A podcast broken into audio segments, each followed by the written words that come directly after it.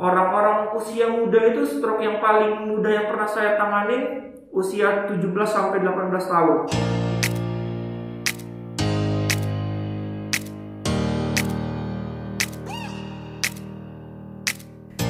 Hey halo pendengar, selamat datang di podcast Opname, obrolan awam seputar medis.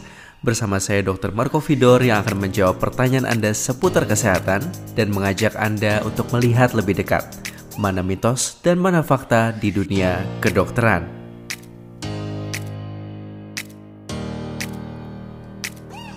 World Stroke Organization mencatat setiap tahunnya ada 13,7 juta kasus stroke baru dan angka kematian tercatat 5,5 juta orang meninggal akibat terserang stroke. Belum lagi kalau kita bicara biaya pendanaan kesehatan. BPJS Kesehatan mencatat selama periode 2016 sampai 2018, pemerintah menggelontorkan dana sebesar 4 triliun untuk mengklaim biaya pasien-pasien stroke yang berobat di rumah sakit. Sebenarnya apa sih yang bikin orang kena stroke? Mengapa ia begitu mematikan sampai menempati peringkat dua sebagai penyakit yang paling mematikan di dunia? Lalu ada juga pesan berantai yang mengajarkan kita untuk menusuk jari-jari pasien yang disinyalir terkena stroke. Apakah berita itu benar? Selamat datang di Opname episode ke-8, Seluk-Beluk Stroke. Pada episode kali ini kita akan ngobrol dan belajar dari Dr. Angga Pradian, spesialis neurologi. Saat ini saya sudah bersama dengan Dr. Angga Pradian, spesialis neurologi. Apa kabar dokter? Baik, baik Dokter Marco. Ya, eh, sehat ya? Sehat, sehat. Alhamdulillah. Iya, iya. Kalau dulu sebelum pandemi nanya sehat atau enggak tuh kayak cuma basa-basi. Kalau sekarang Sekarang meaningful banget Iya, berarti ya. Iya, lebih lebih kita maknai lah nanya Oh. sehat. Oke dok, eh, kita pengen ngobrol-ngobrol nih Boleh, soal boleh. Penyakit stroke. Ah.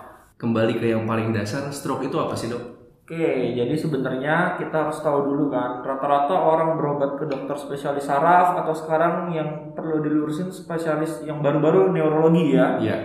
Itu stroke itu kalau menurut WHO itu eh, gangguan otak vokal maupun global. Artinya vokal itu terlokalisir atau seluruh otak yang terganggu yang terjadi secara mendadak yang disebabkan oleh gangguan vaskuler Mm-mm. dan dapat terjadi kematian yang berlangsung selama 24 jam atau lebih. Oke. Jadi itu dulu. Jadi kita harus pastiin itu gangguannya dari otak atau bukan.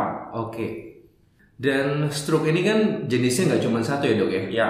Nah, mungkin bisa lebih dipaparkan apa tuh dok? Stroke nih ada berapa macam Oke. sih? Jadi kalau secara patofisiologinya stroke ini ada dua. Yang pertama dia tersumbat atau iskemik. Yang kedua itu stroke pecah pembuluh darah atau intracranial hemorrhage. Kalau misalkan dia itu stroke yang pembuluh darahnya tersumbat itu ada dua.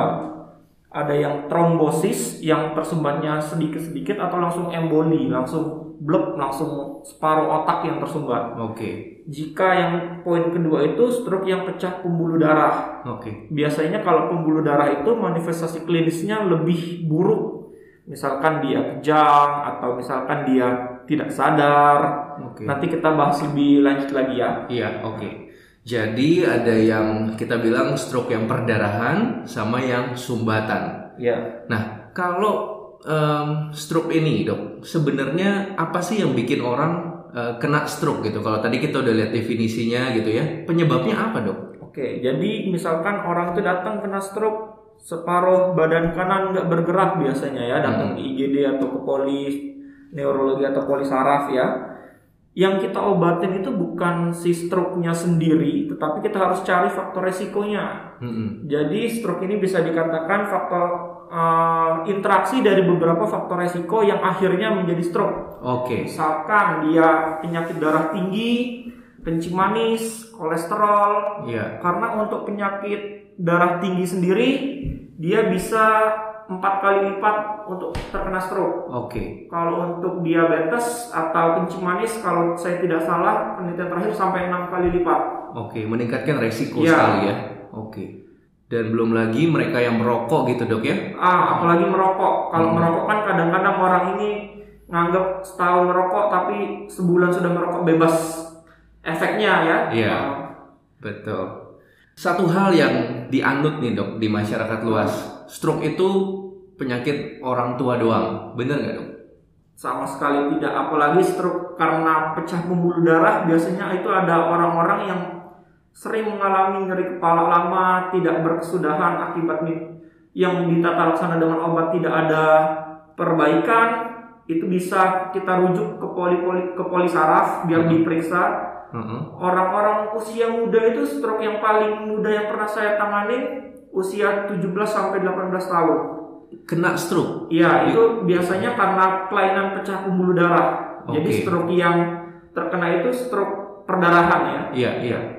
Itu mungkin yang dalam istilah medis disebut dengan aneurisma. Iya, aneurisma aneurisma itu inilah jadi. Iya, iya pecah iya, pembuluh darah akibat aneurisma pembuluh darah yang pecah tadi. Hmm, hmm, hmm.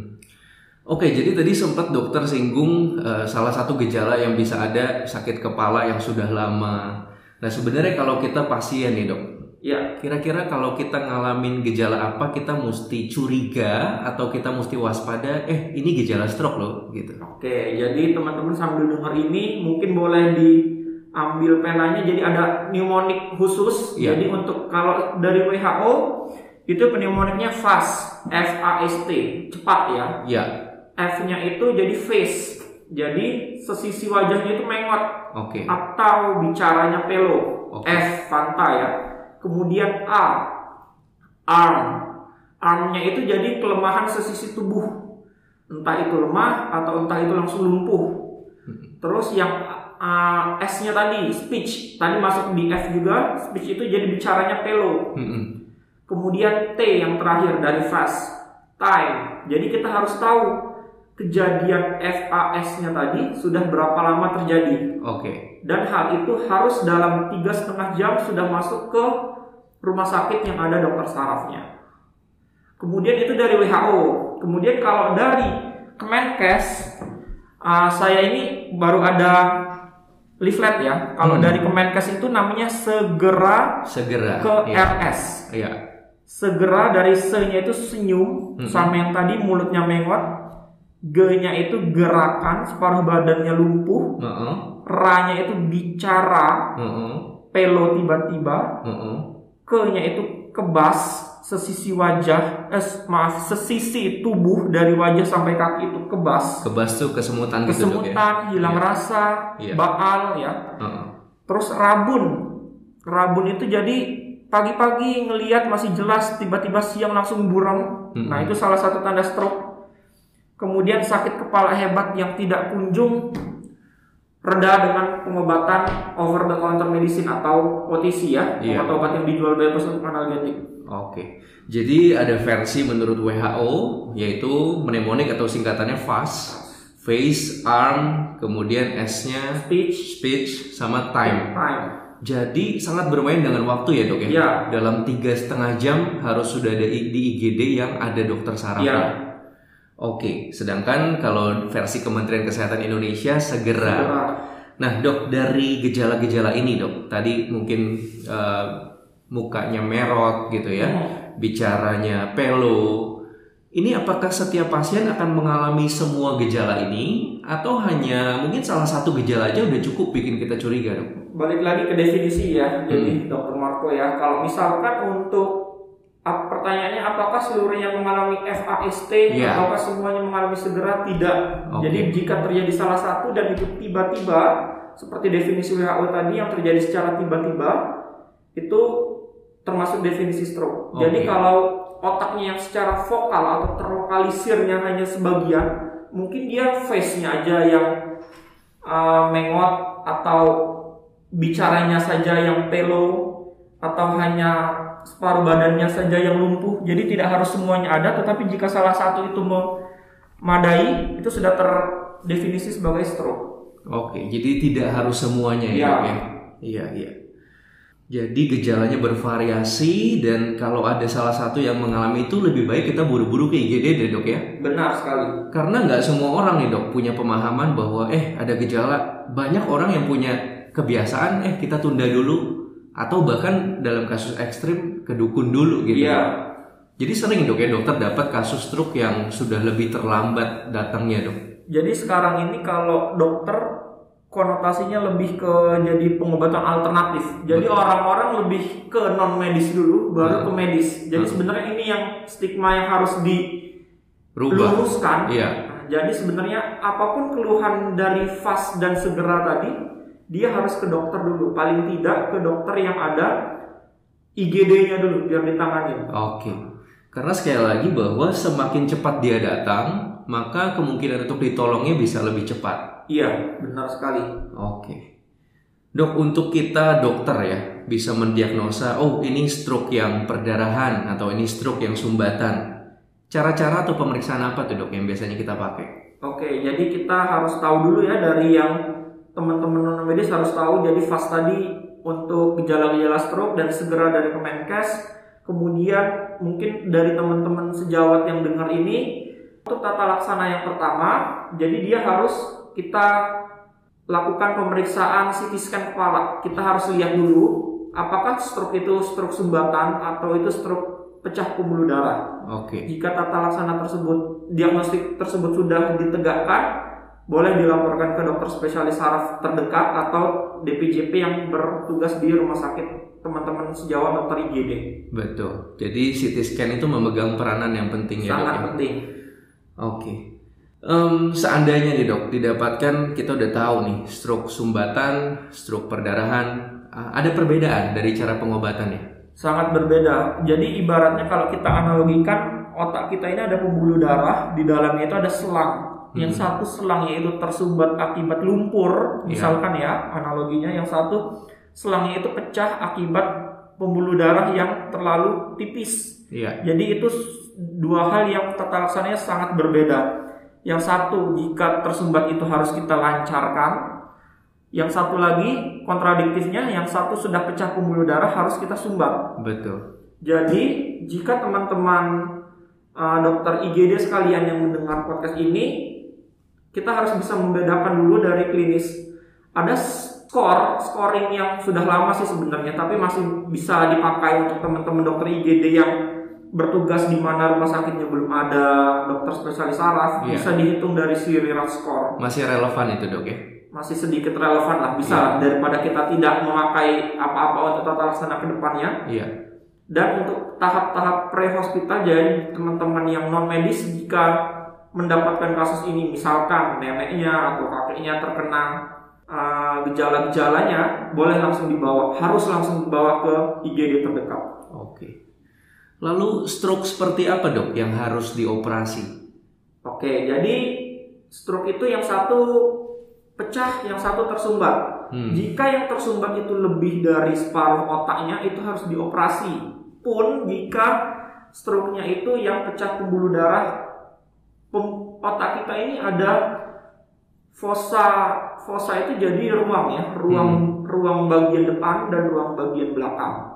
Jika pembuluh darah yang pecah di ruang bagian depan itu lebih dari 30 cc Mm-mm. dan sudah terdapat pergeseran dari garis tengah atau midline shift dari teman-teman medis mungkin tahu ya itu sudah indikasi untuk dilakukan operasi jika yang terkena di bagian rongga otak belakang itu lebih dari 20 sampai 25 cc Mm-mm. itu langsung harus Operasi. juga. dioperasi Jadi berhubung tadi dokter juga udah singgung bahwa stroke ini juga tergantung ya dok ya pembuluh darah otak bagian mana yang kena. ya benar Karena pembuluh darah mana yang kena ini mempengaruhi gejalanya ya dok ya. sangat mempengaruhi Iya, makanya ada pasien yang datangnya dengan kelumpuhan lengan atau kaki, ada juga yang hanya bicaranya pelok Iya. gitu. Oke, jadi sangat bervariasi. Dok, salah satu dari eh, faktor risiko yang mencetuskan stroke ini kan sebenarnya kalau kita udah punya hipertensi Iya. atau darah tinggi ya dok Iya. ya. Nah, untuk mereka yang punya hipertensi dok, pada tekanan darah berapa sih biasanya yang bisa mencetuskan serangan stroke ini? Jadi gini untuk dokter Marco untuk tekanan darah berapa itu sebenarnya jika lebih dari 140 pada usia lebih dari 30 sampai 40 tahun itu sudah harus ditreat ya, harus dikasih obat. Ya. Jadi banyak pasien-pasien yang iya saya ini darah tinggi tetapi kalau sakit kepala saja kita minum obat. Iya, betul. Sebenarnya darah tinggi itu analoginya gini. jika teman-teman ada yang sudah punya anak atau keponakan, keponakan teman-teman sekalian demam, kita kasih paracetamol, itu demamnya stop. Betul. Jadi kalau untuk darah tinggi bukan seperti itu. Iya. Misalkan tekanan darahnya 160, kita kasih obat, tekanan darahnya turun, obatnya langsung di stop, jangan. Obat itulah yang menjaga tekanan darah tersebut tetap stabil. Jadi seseorang jika telah memiliki faktor resiko stroke yang paling sering itu darah tinggi, Mm-mm. itu tidak boleh untuk di stop obatnya. Minum obat darah tinggi itu harus umur hidup, tetapi catatannya dia harus kontrol teratur Iya. untuk menentukan obat mana yang cocok dan untuk menentukan dosis berapa yang cocok di orang tersebut. Oke. Tidak langsung di stop. Begitu. Baik, baik. Jadi ya obat darah tinggi itu konsumsinya harus rutin ya dok, ya? supaya kita bisa sekali. capai tekanan darah yang terkontrol.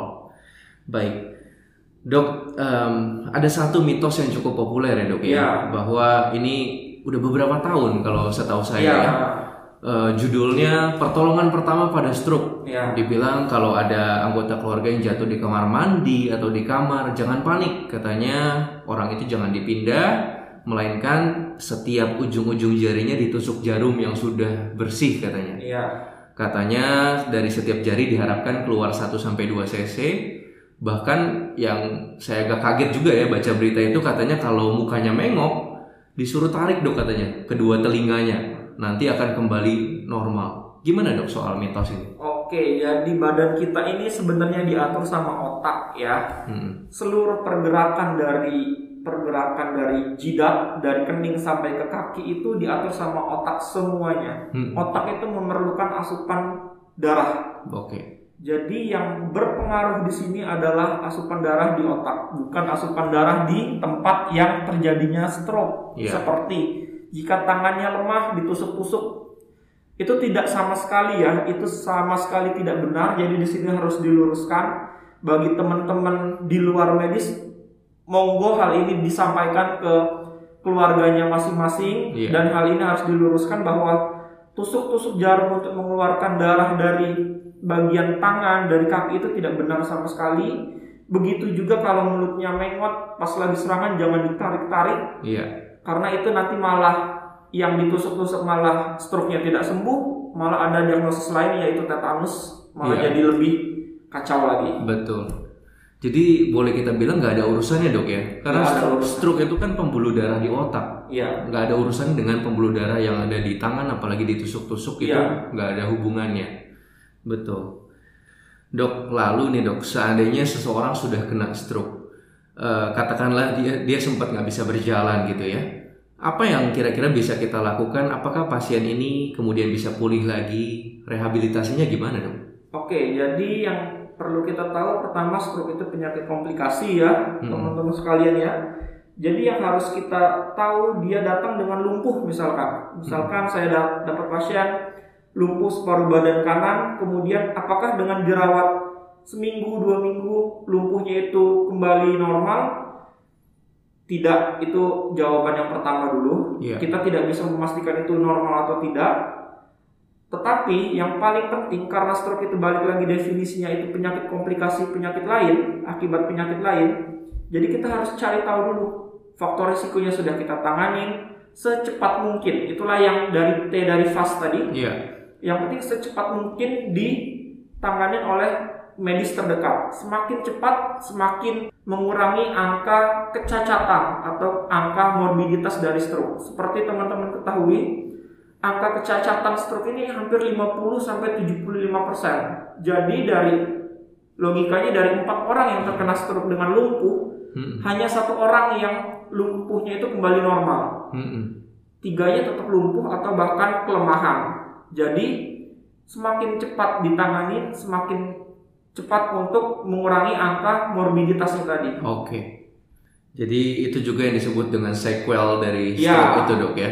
Gejala sisa atau yang Gejala sisa. sering disebut gejala sisa ya untuk dari Mhm. stroke ya. Oke. Dan di situ kemauan pasien untuk eh, diterapi mungkin latihan sendiri Iya. itu mempengaruhi juga Iya ya? benar. Jadi keluarga juga harus suportif, Hmm. supporting sistemnya harus kuat. Secara psikis pasiennya sudah terkena stroke, jangan sampai mentalnya itu down. Betul. Kemudian dari supporting sistemnya juga harus kuat. Jadi kuncinya setelah fase akutnya itu tertangani, dia harus mendapatkan rehabilitasi atau fisioterapi yang dilakukan di rumah sakit. Setelah fase rumah sakitnya selesai, keluarga memegang peranan penting untuk mengembalikan fungsi stroke yang terjadi itu. Oke. Dok, lalu sering kita dengar cerita ya, oh si bapak ini nih udah stroke yang ketiga loh dok, stroke yang kedua gitu. Stroke bisa berulang ya dok, dan apa yang bisa membuat itu jadi berulang-ulang kali dok? Oke, stroke itu sangat sangat sangat bisa berulang.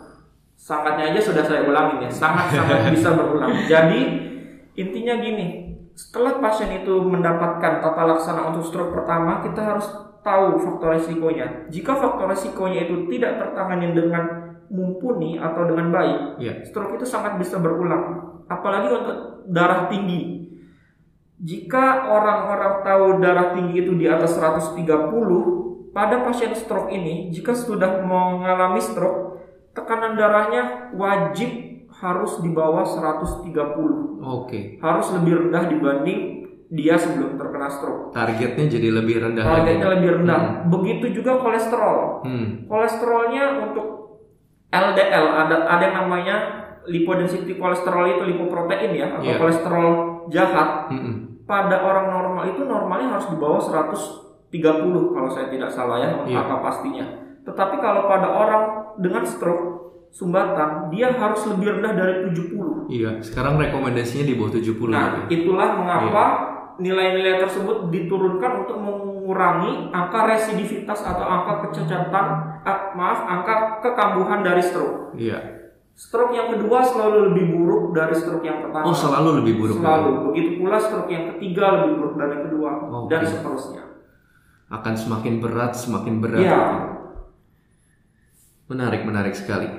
Dok, kalau tadi kita bicara soal mitos gitu ya, ada juga yang eh, ini benar gak sih dok? Ada orang orang tua nih, terutama ya di atas 55 tahun, 60 tahun, mereka tuh punya pemahaman ah saya sudah lansia, jadi saya konsumsi rutin deh pengencer darah yang namanya aspilet supaya saya jangan sampai kena stroke. Bisa dibenarkan nggak dok kebiasaan kayak gitu? Oke, jadi konsumsi rutin aspilat itu sebenarnya diperbolehkan jika ada indikasi medis tertentu. Betul. saja ya.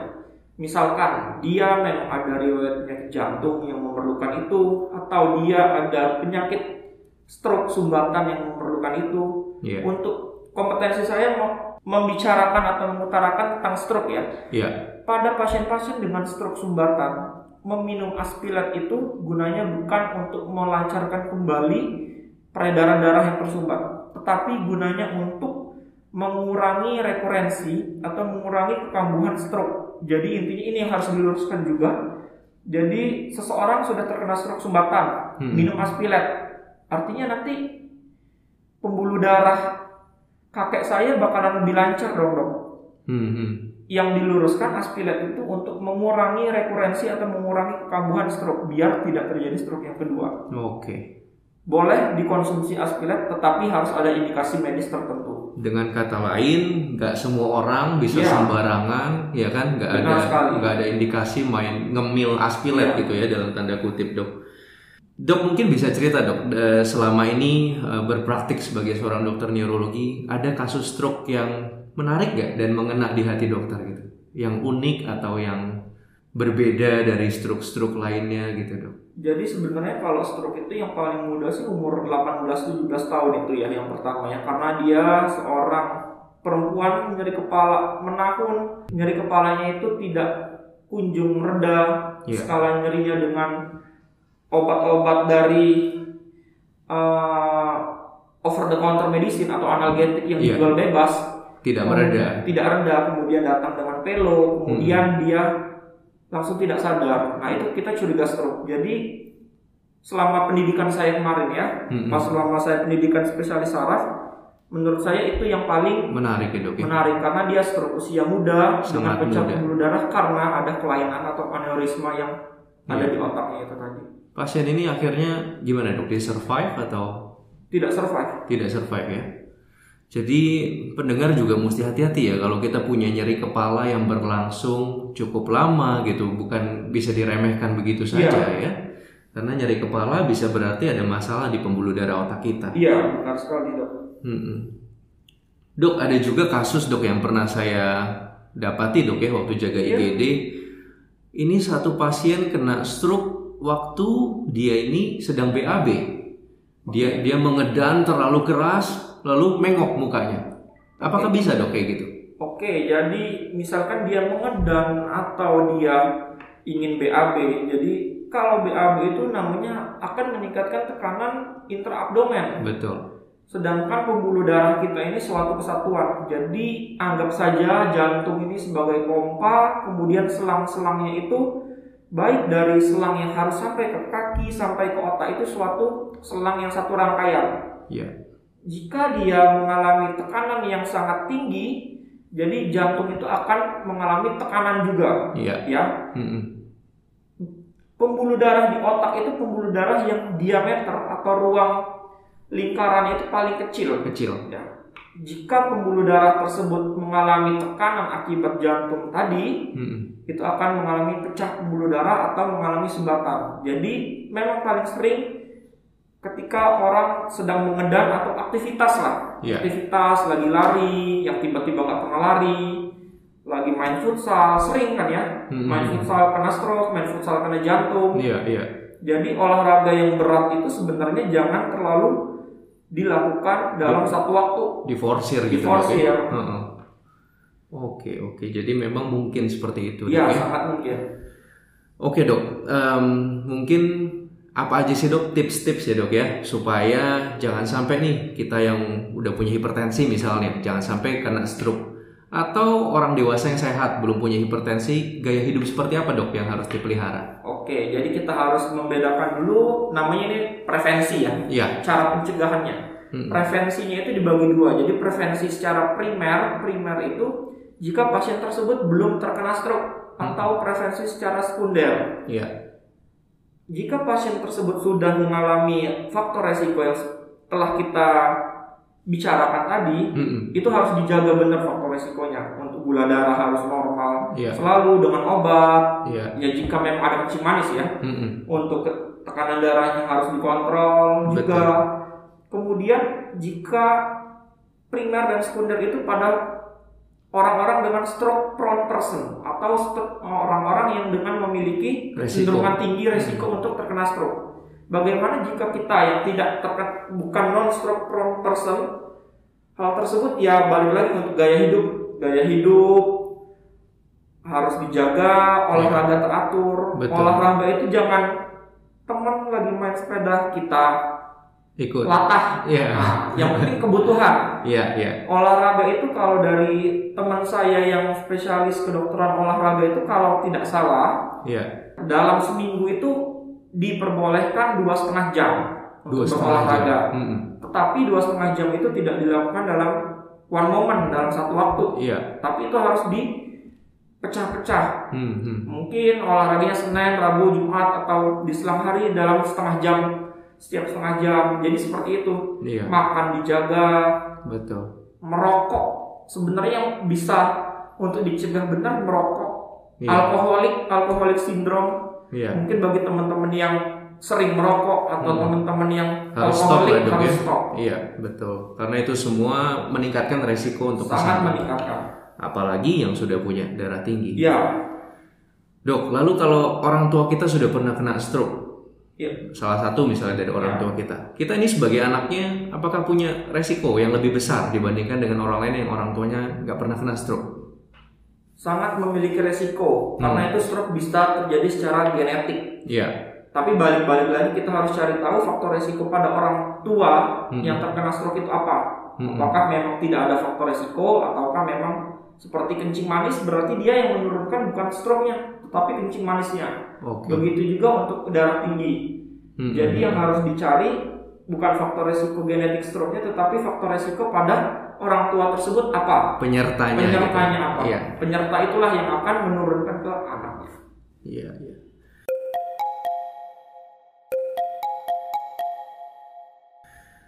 Oke dokter, Em, cukup jelas sekali, sangat jelas, eh, singkat, padat, dan saya rasa kita semua sangat dapat gambaran yang lebih baru, lebih jelas dan praktis gitu ya dok ya. Oke. Untuk bisa kita terapkan dalam Iya. sehari-hari. Ada pesan akhir mungkin dok untuk pendengar kita? Oke, closing statementnya ya teman-temannya. Jadi perlu dipertegas tanda-tanda stroke tadi itu adalah fast, face, arm, speech, dan time. Untuk dari Kemenkes itu segera seperti yang tadi sudah disebutkan di awal. Kemudian jika terjadi tanda-tanda stroke itu jangan sekali-sekali ditusuk-tusuk Betul. ujung-ujung jari tangan, ujung-ujung jari kaki, mulut mengotnya jangan ditarik-tarik. Iya. Tapi yang perlu dilakukan pertama kali setelah serangan stroke itu harus wajib dibawa ke rumah sakit. Iya. Itu Baiklah. saja paling. Terima kasih banyak Dokter Angga Pradian, spesialis neurologi atas waktu yang sudah diberikan dan terlebih ilmunya dokter. Ya, sama-sama Dokter Marco. Salam sehat. Sehat. Iya. Salam salam sehat untuk teman-teman semua ya. Ya. Oke pendengar, itulah tadi rekaman pembicaraan saya dengan Dokter Angga. Saya yakin bahwa kita semua sudah banyak belajar hal baru tentang stroke khususnya dan bagaimana sih supaya orang tua kita maupun kita sendiri jangan sampai loh kena stroke di kemudian hari. Kita lakukan kiat-kiat pencegahannya.